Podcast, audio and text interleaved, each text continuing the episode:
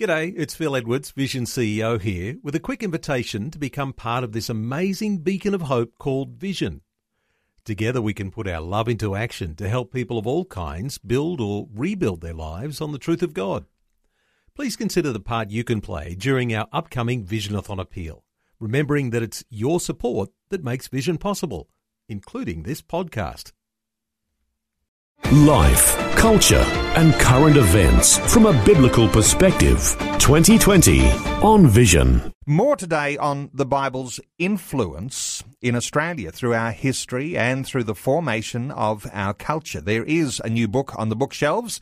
It's a largely hidden history and has amazing perspectives on who we are and how our nation developed. Meredith Lake is the author of the book called The Bible Down Under.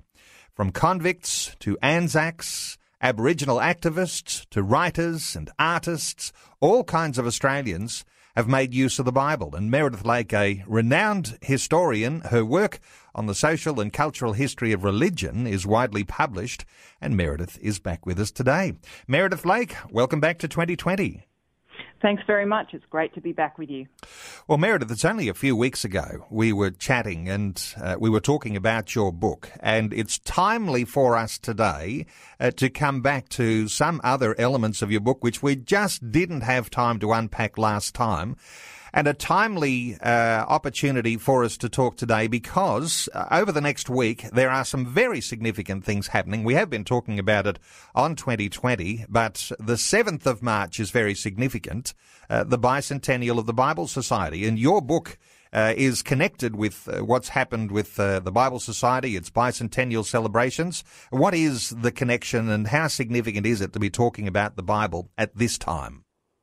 Well, I think uh, Australians sometimes can feel, or we, we often hear, I think, the story of Australia is, oh, this is a nation of convicts, um, people who'd rather keep the church at arm's length, who've never really given much thought to God or taken Christian things very seriously. We've got this kind of narrative, if you like, this myth about Australia as a godless or secular kind of society from the outset. But as you mentioned, the first, um, well, one, one, the oldest organisation actually that still exists in Australia um, is the Bible Society, and it was started on the 7th of March. That's on Tuesday, 200 years ago, in 1817, uh, to organise around the whole task of making sure that people in Australia had access uh, to the Bible. And that's actually the cause, if you like, that Australians have organised around for the longest in a continuous way. And I think that even that fact that the, the Bible Society is so old that it's Australia's longest living organisation kind of must help us question, I think, this idea that, that God's never really been in the picture um, in the story of Australian life and culture. Um, putting God on the agenda, if you like, is always it's, it's a very long-standing interest of at least some people in Australian society. And, and so, yeah, that bicentenary is obviously, you know, it's a great a great opportunity for us as Australians to think about well, what what difference has it made that the Bible's been uh, part of you know, on people's bookshelves and in people's lives uh, for such a long time. Well, Meredith, next Tuesday is the 7th. That's the actual date of the bicentenary, the 200 years for the Bible Society. This coming Sunday, however, is the closest Sunday to that Tuesday. It's the 5th of March on Sunday, a national celebration of the Bible Society's bicentenary in Australia too. And there's some, uh, there's some events and there's all sorts of things that will be happening on that time. I imagine that people at the Bible Society would like people in churches all over the nation to stop and pause and maybe reflect on the significance of 200 years. Is that the sort of plan that you've been hearing? I mean, they're planning a lot of services, like church services, is kind of an appropriate way to, to, to mark this bicentenary. Um, if you go to Bible biblesociety.org.au, there's actually a list there. There's services happening all around the country. Um, and maybe some of your listeners would like to to get along to one. Or you can watch the main service, which is kind of coming from Sydney. You can stream it online um, and and kind of be part of part of it. But yes, the Bible Society is kind of planning a big a big birthday celebration. Um, but it's not just about the organisation. I think the point is about what's what's this book? What's been the centre of this this activity? Um, uh, and and what difference has it made? What is there to celebrate and to actually kind of uh, reflect on that would be a great way to mark those 200 years because it's a big story, it's a complicated story, um, and can always repays a bit of reflection. I think that's been my own experience.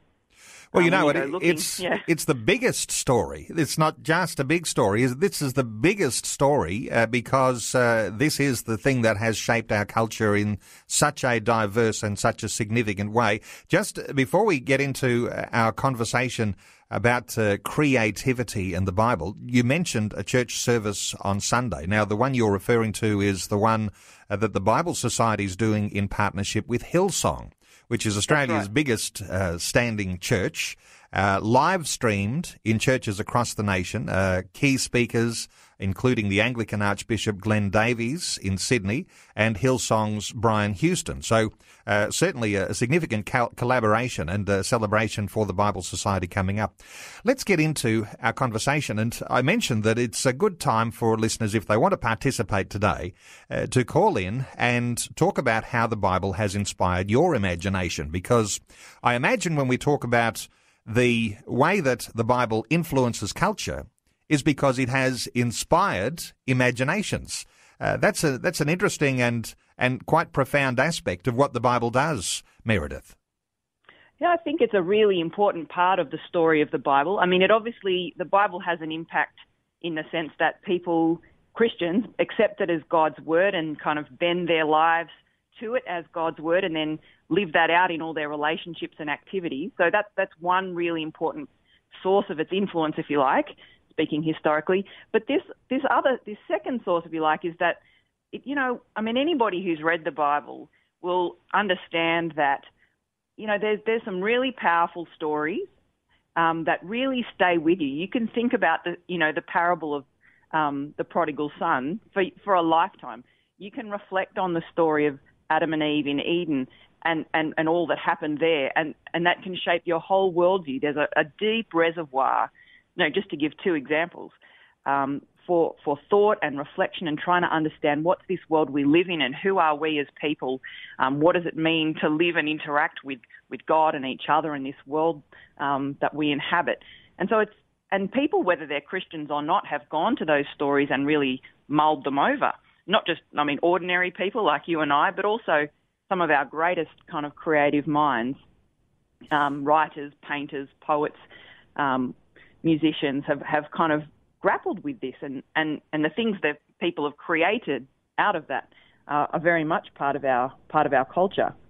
Well, Meredith, is there, let me ask you this, is there a sort of unique Australian expression uh, of those interpretations and those imaginings that come from the Bible. I mean, we're talking, uh, you know, right back to uh, when the Bible first arrived on our shores.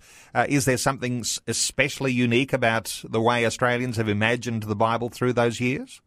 Oh, I mean, that's a fantastic question. It's kind of the million dollar question for a historian like me.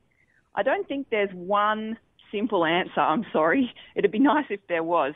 But what, what struck me is that the Bible, it arrived, as, as everybody knows, you know, with the First Fleet, with convicts, with military officers, as well as with the chaplain. And so it kind of arrived um, as part of the baggage, if you like, of Christians, but also people who kind of were a bit, had a short fuse when it came to the Bible or perhaps um, didn't have much time for it anymore. So the, the story of the Bible here has always been contested and there's always been an argument about the Bible, if you like. And I think that certainly, you can see that in creative life as well. There have been people who've accepted the Bible as God's word, and then there's been a lot of people who've had questions about it or even arguments with God about it. Um, and it's that kind of the Bible as a troubling or a challenging or even an unsettling kind of thing. I think that's that's a major theme. Um, not just the Bible as something people have loved and found life in, um, so it's that kind of energy around what is this word and what do we do with it and should I be paying attention to it or not? That those kinds of questions um, are, are, very much part of the story all the way along. Well, that is so profound because when you talk about arguments about the Bible, uh, I imagine that there is a fairly shallow way to talk about the Bible and the Bible's influence by saying, well, you just accept it at face value and you just believe it uh, word for word in a literal sense. But really, the arguments bring out the richness, don't they? Uh, that brings out the depth of understanding. Uh, the arguments, whether they're arguments over interpretation or arguments over the way you apply those things practically in day to day life, uh, these are the sorts of things that actually have brought out the richness of an Australian character in some of the stories we'll talk about today. Hmm. I mean, I mean, if you take the example of uh, about the time of federation, just to give you an example, there's kind of two big ways that Australians were um, thinking about the Bible at that time. There was kind of one group that kind of had a very, can I say, Old Testament kind of model. They they read the stories of God and His people Israel, and kind of applied that to the nation of Australia. Thought, well, if we're righteous, you know, God will bless us. If if we're sin, well, that will be a reproach to us and and the, the, you know the fortunes of the nation will suffer. So there was that kind of model. So for that for that kind of group, having laws around temperance, around divorce, all those kinds of issues that were really huge at the end of the 19th century and that we're discussing again now. That was really important that legislation reflected for that group what they thought God wanted for people, um, because that was how you know, righteousness exalteth the nation and sin is a reproach to any people, that verse from Proverbs. Um, there was that kind of model of applying the Bible to Australia. But then there was another model that kind of focused a bit more kind of on the New Testament, and it was a bit, it wasn't about the nation so much as the ethics of how should we live. And for that group, kind of the Sermon on the Mount was really important, and they they had a picture of Jesus as kind of the ideal man, not always as a savior, but as an ideal man. And and so for that group, the most important thing was, well, we need to kind of um, love each other. Jesus on the side of the poor and the outcast and the downtrodden and the drunkard, and we need to um, create a national life that that includes all those kinds of people and not worry about what those wowsers are saying. So it, it's an argument, and your listeners can make up their minds about the strengths and weaknesses of those two models. But those two different ways of reading and applying the Bible to, to cultural life and to social life, I mean, that's where a lot of the arguments around federation and whether to have God in the Constitution or not, that they're being shaped by these different readings, if you like. So, yeah, for me, certainly the question of not just do people read the Bible, but how do they read it and what do they think it means and how does that extend into their their life in society and in civil life? Those are really huge questions. And I think Federation is just one example, but you can see um, at lots of points how that's actually shaped um, the very structures, the very bones, if you like, of, of, the nation. It's, and it's the argument, not just the Bible per se, but, but the argument about the Bible that's been so influential.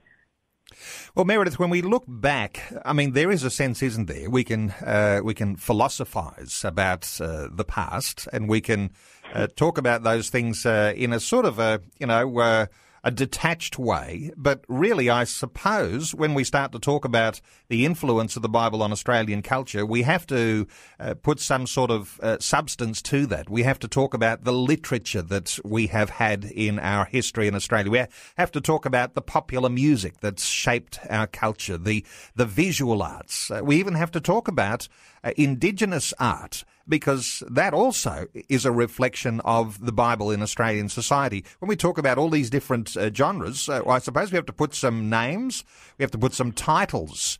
Uh, of uh, of works that have, have come out and that have shaped our, our history because that's the way that we can actually look back and say, you know what, uh, what we're talking about as we discuss these things, the shaping of Australian society, comes back to those things that you can actually point to, that you can find in the library, that you can go to YouTube and you can look at and you can see the way that everything has been shaped.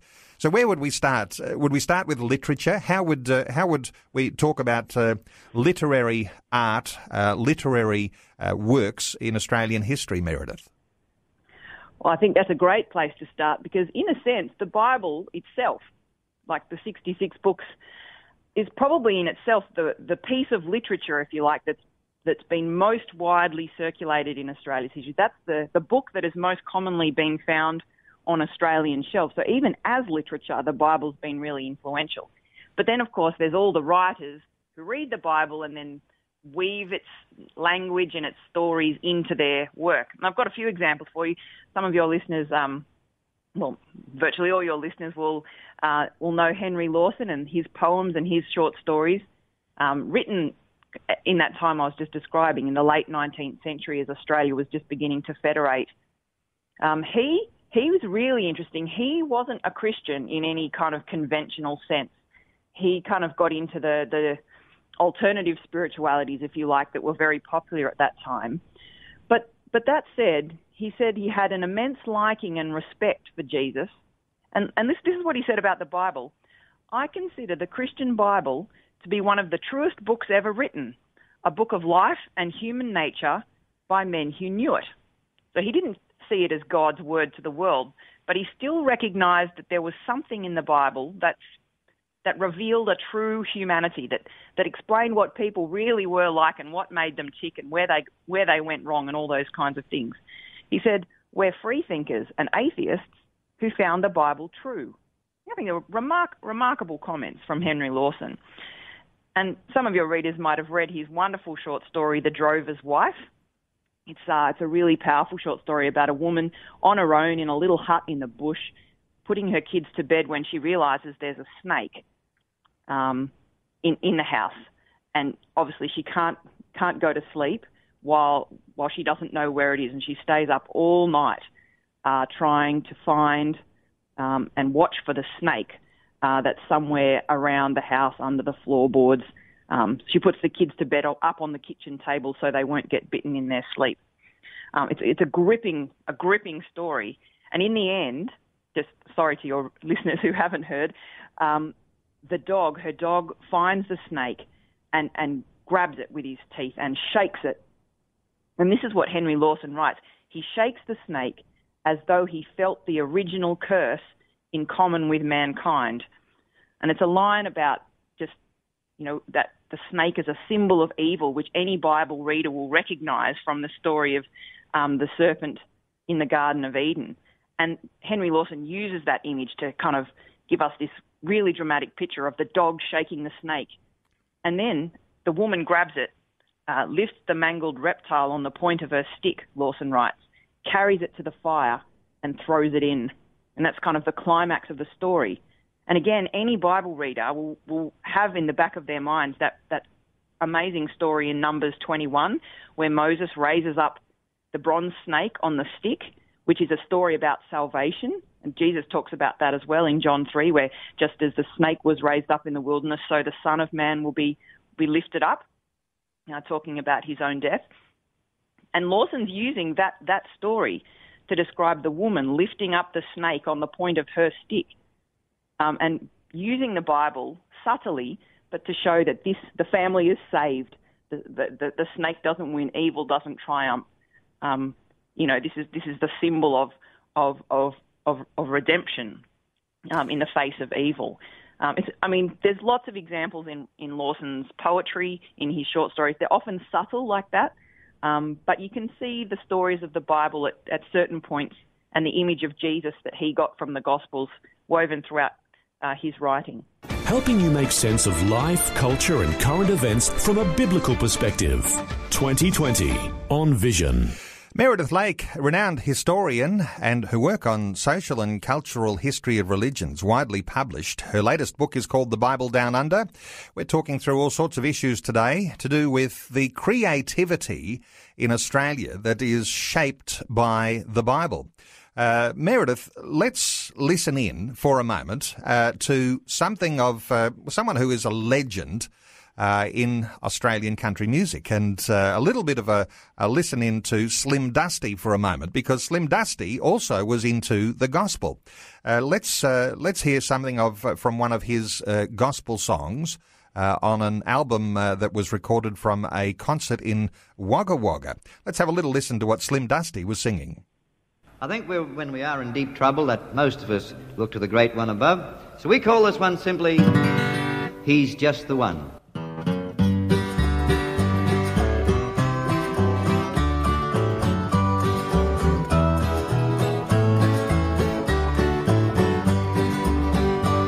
My clothes may be old and look ragged as I lie neath the stars by the bed. I dream, there is one consolation. I have a king for a friend, but he's just the one who made the mountains.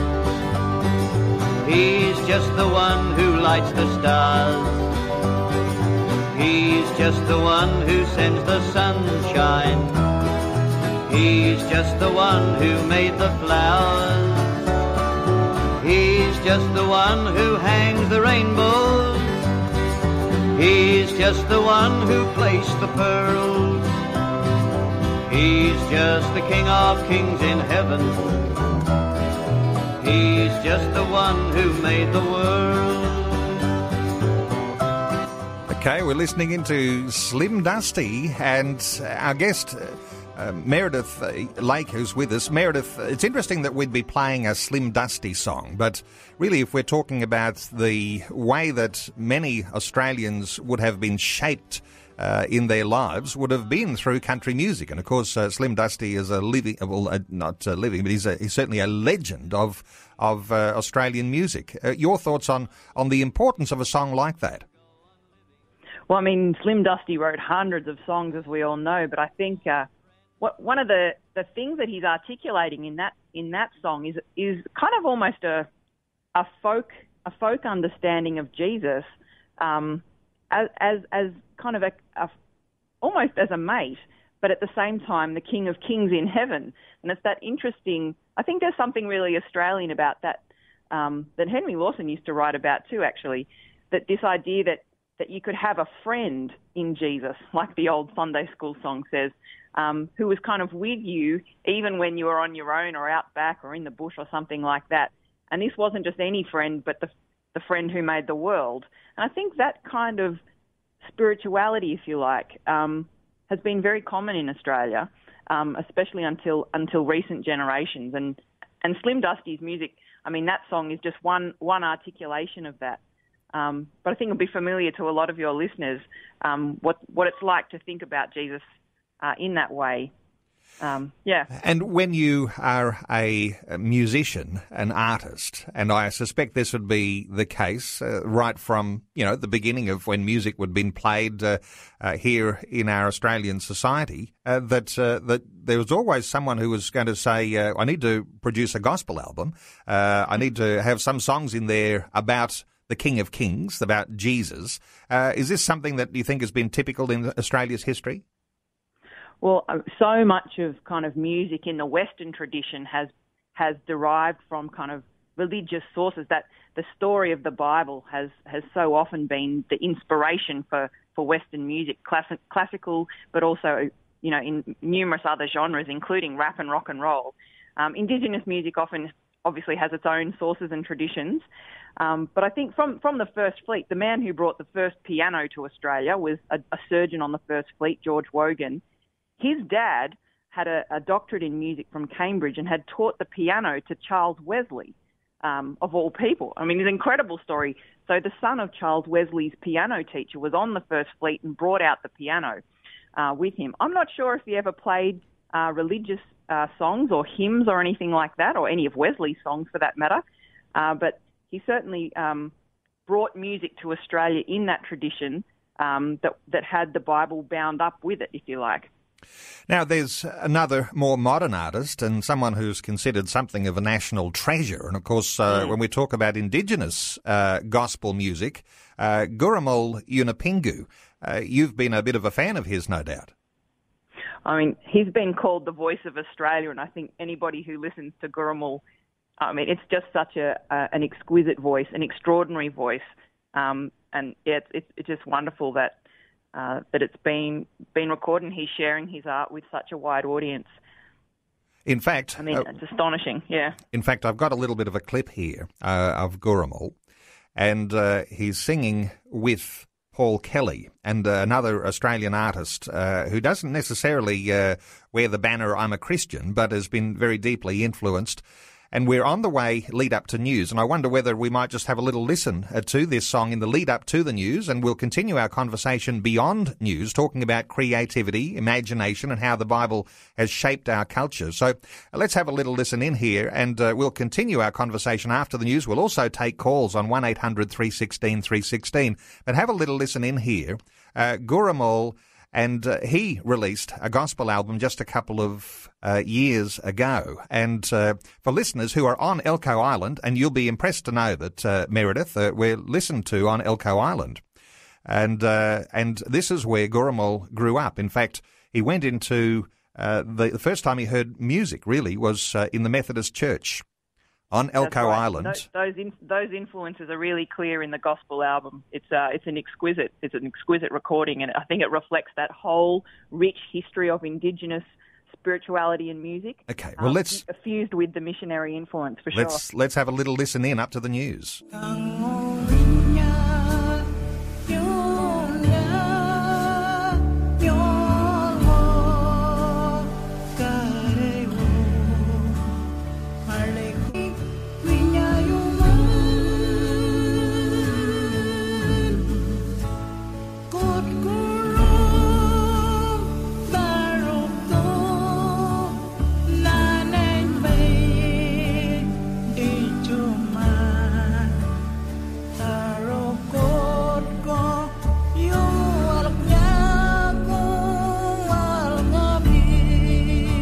There's so many other dimensions to talk about. Uh, let's talk a little bit about art, uh, painting, uh, the visual arts. Uh, what are your thoughts on the way that visual artists have been uh, shaped by the Bible? I mean, for centuries of European art, I mean, the Bible has given artists their subjects, their symbols, um, their themes to grapple with and reflect on in what they're painting and, and representing. And it's interesting in Australia that when, when European artists first came here, they were actually most interested not in those grand themes of kind of um, existence, but in it was a more scientific model for drawing. They they drew plants and animals in this strange new country that was so unfamiliar to them. But once you start to get European art in Australia kind of developing and maturing, um, the Bible and its stories and its symbolic economy, if you like, the, the, the symbols that it gives an artist to, to use, um, start to become a lot more prominent. And so by the time you get to the earliest 20th century and really kind of iconic Australian artists like Margaret Preston and Arthur Boyd, um, people like that, um, kind of the giants of Australian art, uh, biblical topics and symbols start to become more pronounced in, in the things that Australian painters are producing. Interestingly, yeah, lots, lots of great examples. Yeah. Uh, Meredith, uh, even some of the artists who have been uh, inspired in their imagine, imagination by the Bible uh, haven't always come out with uh, the most uh, the sorts of uh, you know clean cut, uh, interesting ways to talk about Jesus. I know that you mention in your book Reg Mombassa, and a lot of uh, listeners will be familiar with some of the T-shirts that uh, a lot of his art appeared on, the Mambo T-shirts, which which for some people would say almost blasphemous. And yet well, inspired. Some people said they are well, no, that's right. Some people haven't said almost. All right, I, am probably being a little bit too diplomatic here, but but yes, right. uh, but you know, but even though uh, it is art which, as a Christian, you'll judge it to be bad. Uh, there is yeah, a sense in yeah. which it's in, it's still inspired by uh, biblical themes.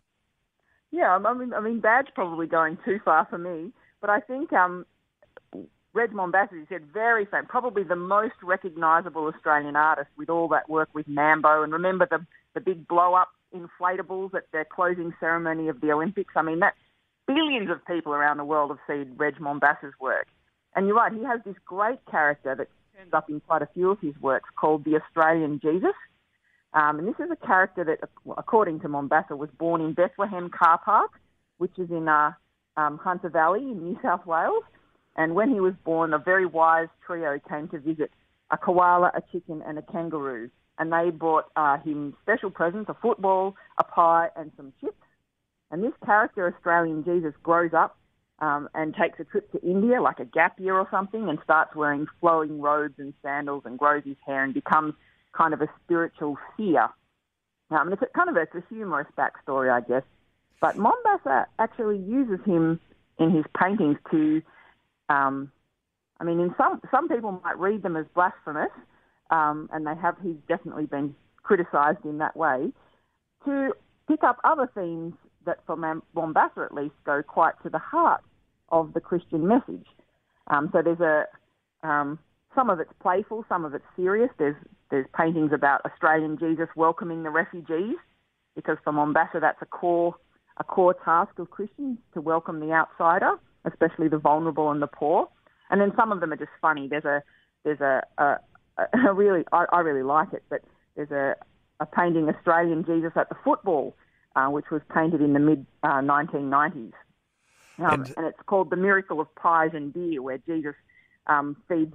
Um, he has five pies and two cans of beer, and he feeds 4,000 people at the SCG. So it's kind of this Australian rendering, if you like, of that famous miracle uh, in the Gospels. And uh, it is uh, wrong, it is blasphemous, it is uh, bad, uh, but the fascination with Jesus is, uh, and I didn't say it was bad art. I mean, people look at art in a different way, uh, you know, or everyone's got their own opinion. But there's a certain sense in which this fascination with Jesus is is what you're getting at when you say that that the Bible shapes imagination, even though sometimes it's not what your typical Christian believer is going to think is good.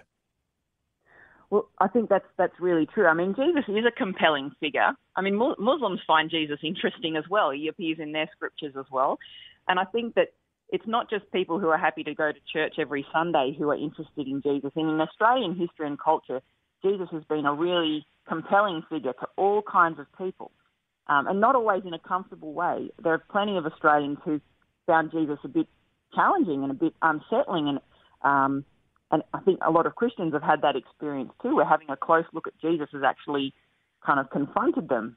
And yeah, you're right that some people who've gone through that process have decided not to opt in to church religion, um, but remain fascinated by the figure of Jesus. I think that's actually a really long-standing pattern, if you like, in Australian cultural history. Uh, we are taking calls 1800 316 316. There's uh, calls been uh, waiting very patiently. Uh, Katie in Victoria. Katie, thank you for waiting so patiently. It's been a little while. You've been on the phone now. Uh, what are your yeah. thoughts about our conversation today? Um, yeah, I was actually thinking. Sorry, can you hear me properly? Yes.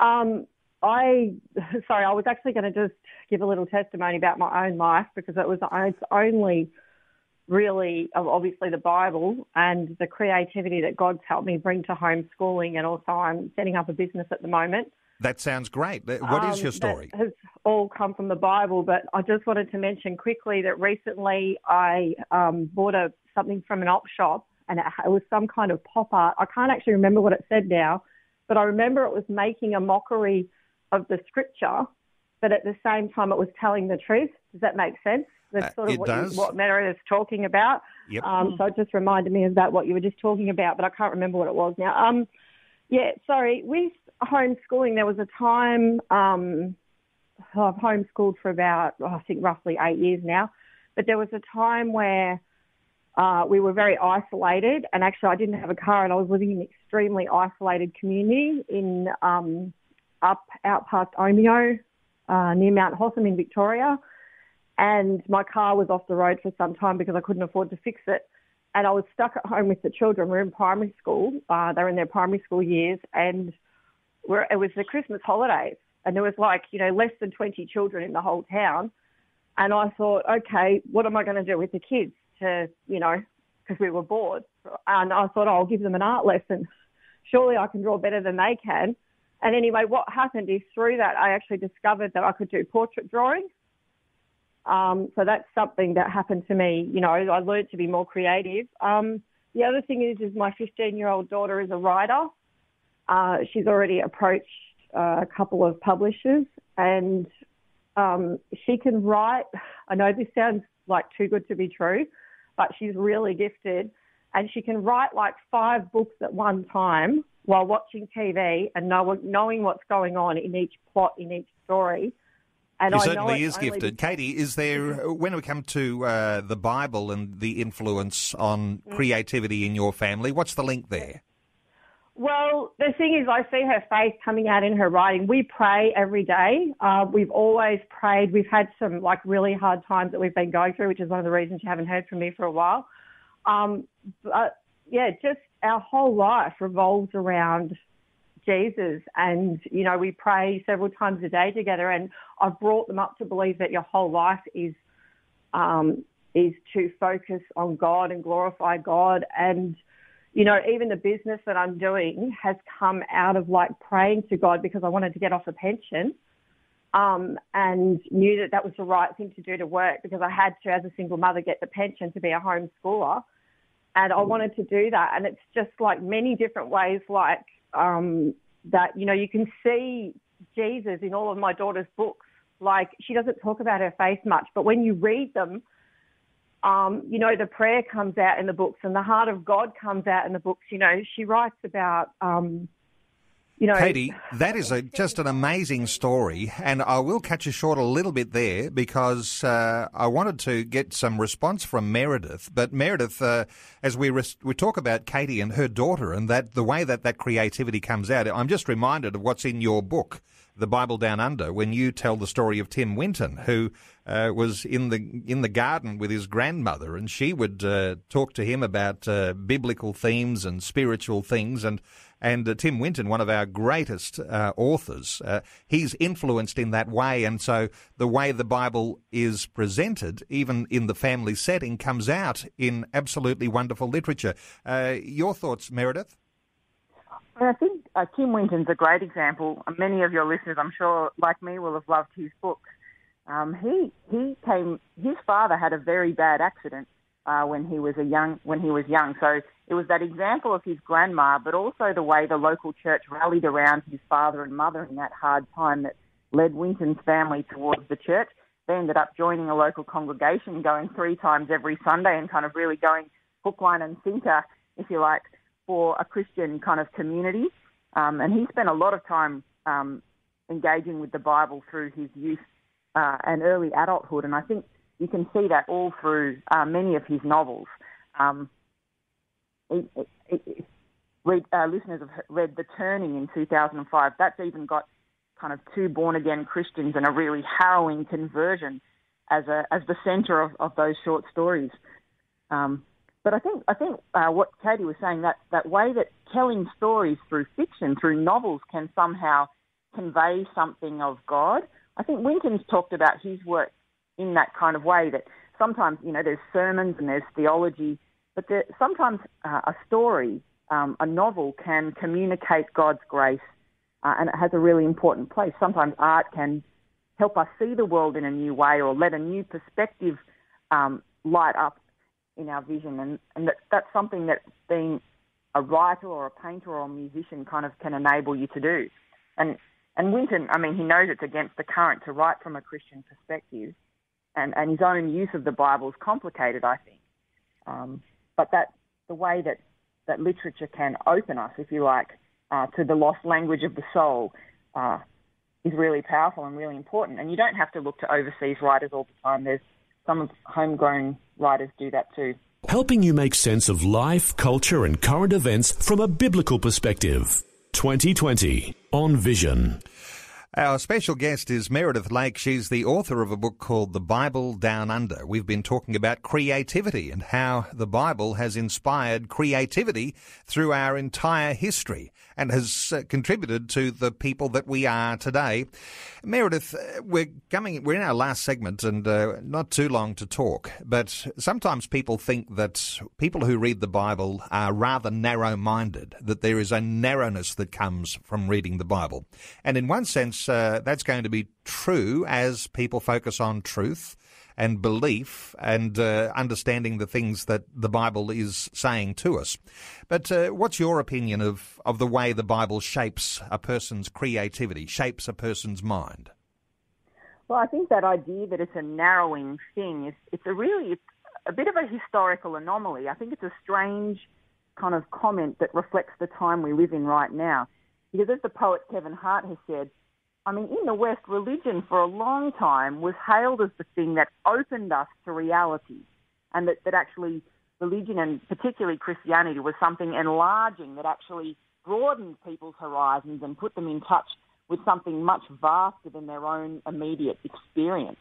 Um, and this idea now that oh no, religion closes us off, um, I think I think it's worth pausing and and and questioning that. And I think what we've been talking about with writers and musicians and painters who, Christian or not, have engaged with the Bible and found that great for their art.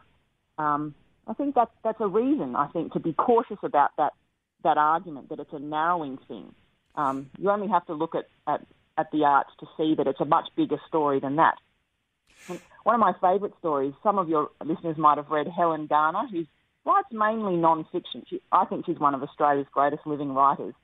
She talks about having a really hard time trying to get a novel going uh, that she was wanting to write and kind of walking down the road one day and dropping into an op shop and just picking up an old battered copy of the Bible and then deciding, because her writing was going badly, to, to have a read and spend some time reading that and seeing if that would help solve the problem of writer's block.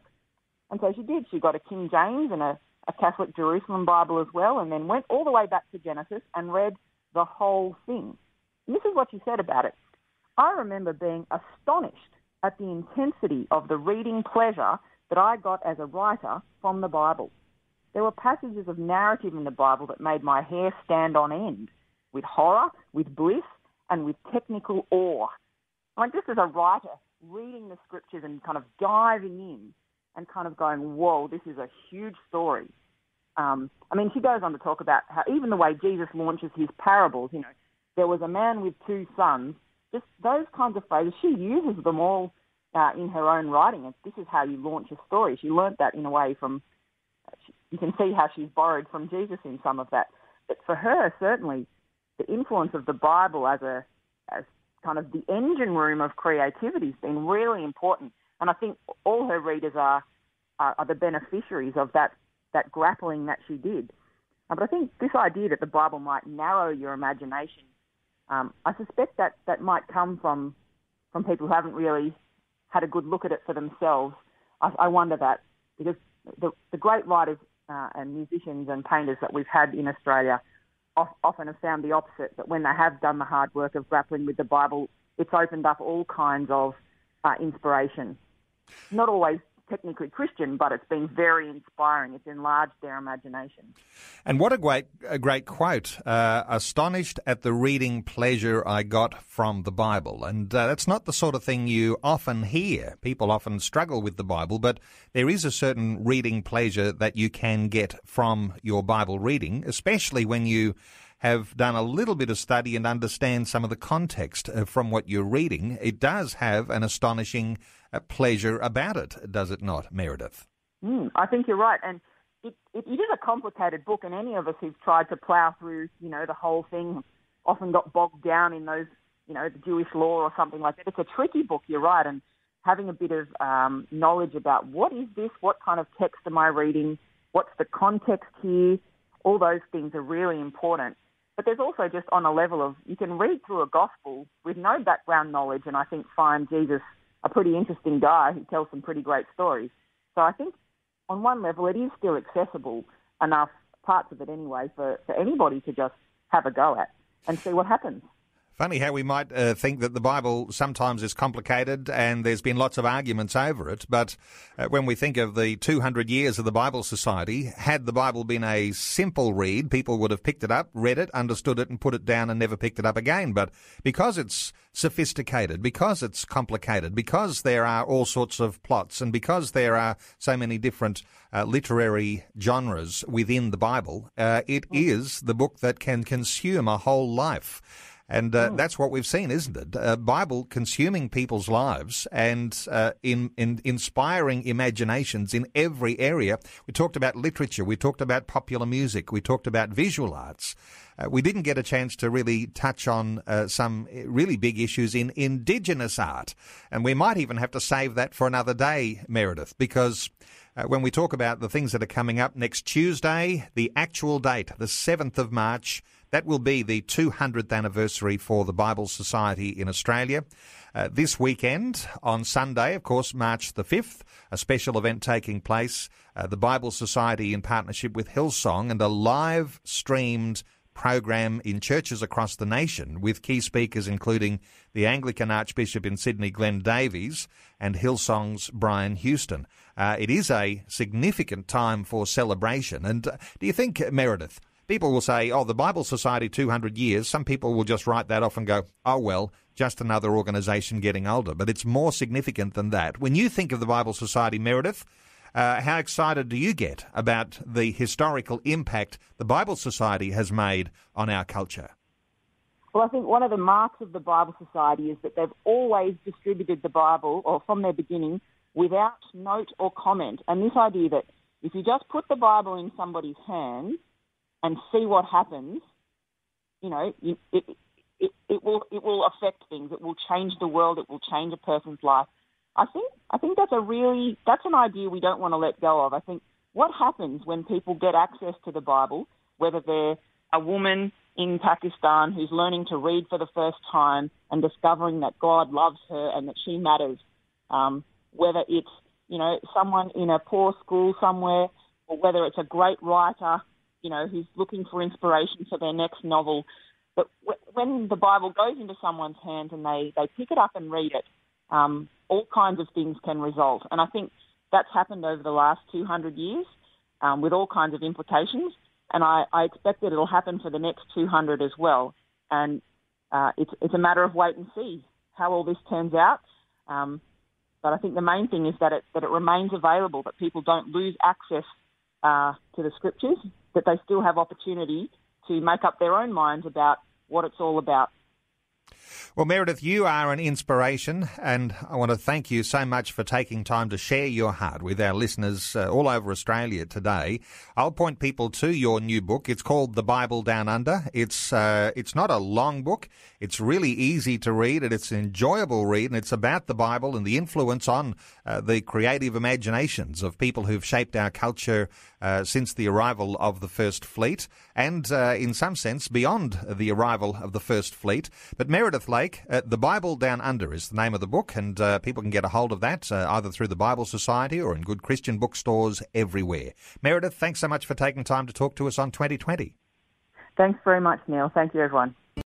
Before you go, thanks for listening. There's lots more great audio on demand, or you can listen to us live at visionradio.org.au. And remember, Vision is listener supported. Your donation, large or small, will help us continue connecting faith to life for hundreds of thousands of people across Australia and around the world. Learn more or donate today at visionradio.org.au.